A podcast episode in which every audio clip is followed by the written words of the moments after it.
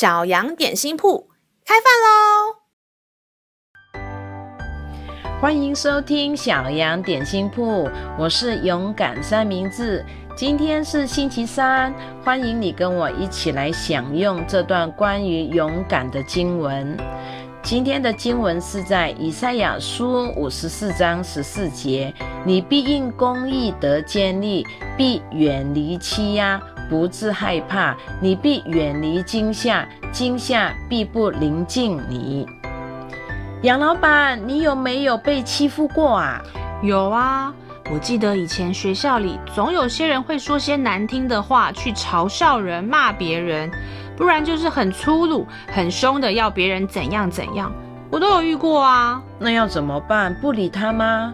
其实最重要的是不要害怕，不要害怕。没错，学校里有老师，有校长，他们都有管理的权柄，能够保护我们。所以，当遇到问题时，首先要安定下来，知道学校是有规矩的，并且第一时间就去找老师，让他处理。咩，杨老板悄悄话。亲爱的小朋友，学校里有老师，生活中有爸爸妈妈。而上帝更是无所不在、无所不能。当遇到任何事情时，首先要让自己的心先安定下来，然后把问题交给具有权柄及能力处理的大人。更重要的是，祷告交给神，公义和平安必定会临到你哦。